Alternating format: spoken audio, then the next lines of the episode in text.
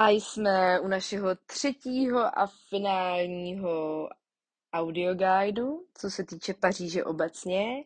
A ten má tématiku fun facts a zajímavosti.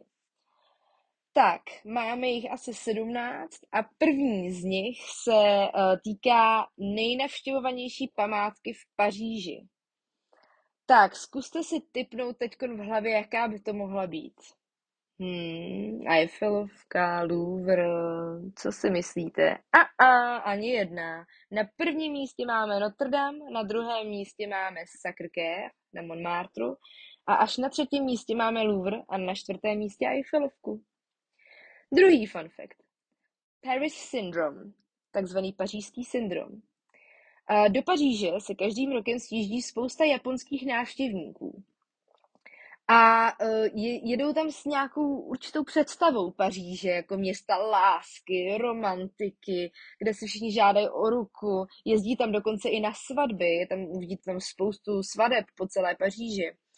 No, jenže realita je trošku jiná. Oni tam přijedou a teď tam vidí všechny ty bezdomovce a tu špínu a ten bordel.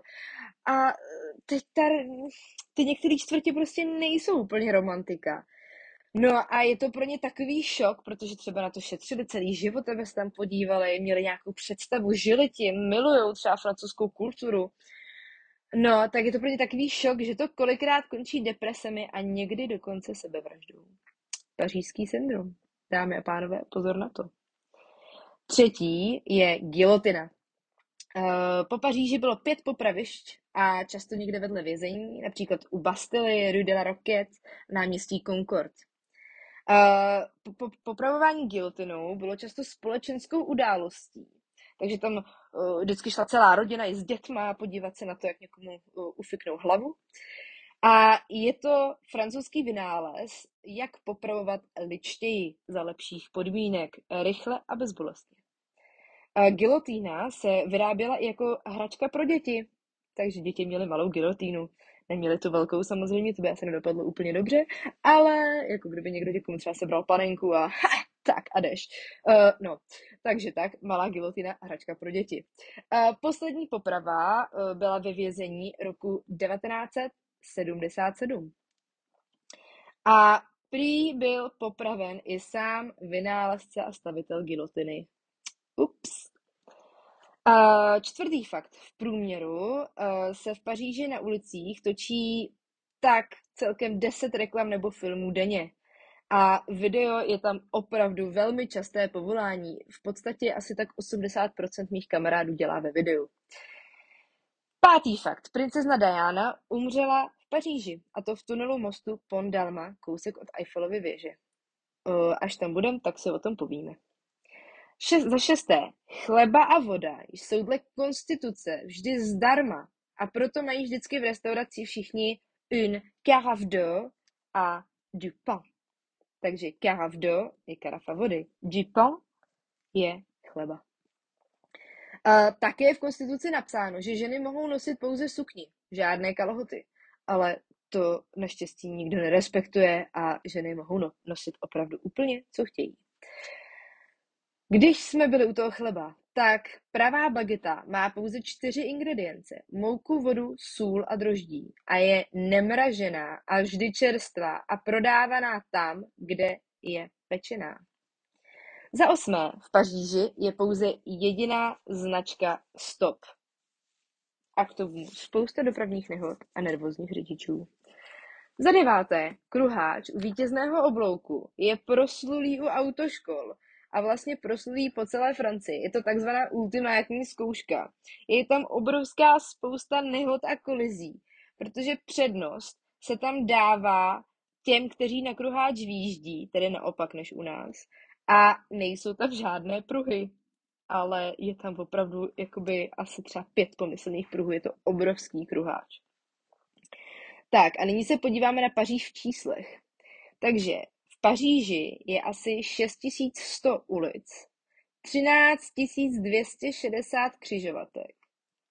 Rue Vaugirard je nejdelší ulicí v Paříži, má 4,3 km a 5,75 metrů právě délka třeba 3,5 tomů kruizů, kdybyste je naskládali na sebe, je délka nejkratší ulice v Paříži, Rue de Degré. Nejužší ulice, vystavená roku 1540, je Rue de Chaquipeche a je 6, um, no, jak se tomu říká, 6 stop uh, široká. V desátém okrsku je nejmenší dům v Paříži. Je vysoký 5 metrů a široký 1,2 metru. Hmm, ten by si možná mohl koupit Tom Cruise. A nebo naše Umpa Lumpa z první C. Jedenáctý fakt. A kriminalita. Každoročních reportů o kriminalitě je Paříž lokací ze střední úrovní nebezpečí. To znamená, že násilné zločiny nejsou tak časté, ale pouliční zločin ano. Nejpopulárnější je kapsářství. Kapsáři jsou všude a mají výborné tričky. Třeba máte telefon na stole, oni přijdou, položí vám na něj leták, druhý za vám, s váma mluví a pak odejdou a vezmou si letáky s telefonem. Tak, ze světa sportu. V Paříži se budou v roce 2024 konat olympijské hry a staví se kvůli nim spousta věcí. Tour de France má cílovou čáru právě v Paříži. A fotbalový klub Paris Saint-Germain je založený v roce 1970 a má přes 40 trofejí a na posledním šampionátu se umístil kolikátý? Třináctý fakt. Nyní ze světa celebrit. Kdyby nebyla Paříž, nebyla by ani Hermiona Granger. Emma Watson, která jí stvárnila, se totiž narodila v Paříži. Stejně jako úžasná herečka, oblíbená Timem Bartnem, Eva Green. A nyní opět k již zmíněnému Tomu Cruiseovi. Ten se chtěl stát čestným občanem Paříže, ale vláda to zastavila. Z důvodu jeho vztahu k scientologii, známé hollywoodské náboženské společnosti. Sorry Tom, this mission is impossible. 14. V Paříži je pizzerie zvaná Pazzi. Zajímavá. Pizzu připravují a servírují roboti. Jop, tomu říkám smysluplné využití technologie. Konečně to někdo pochopil. Uh, jedeme dál. 15.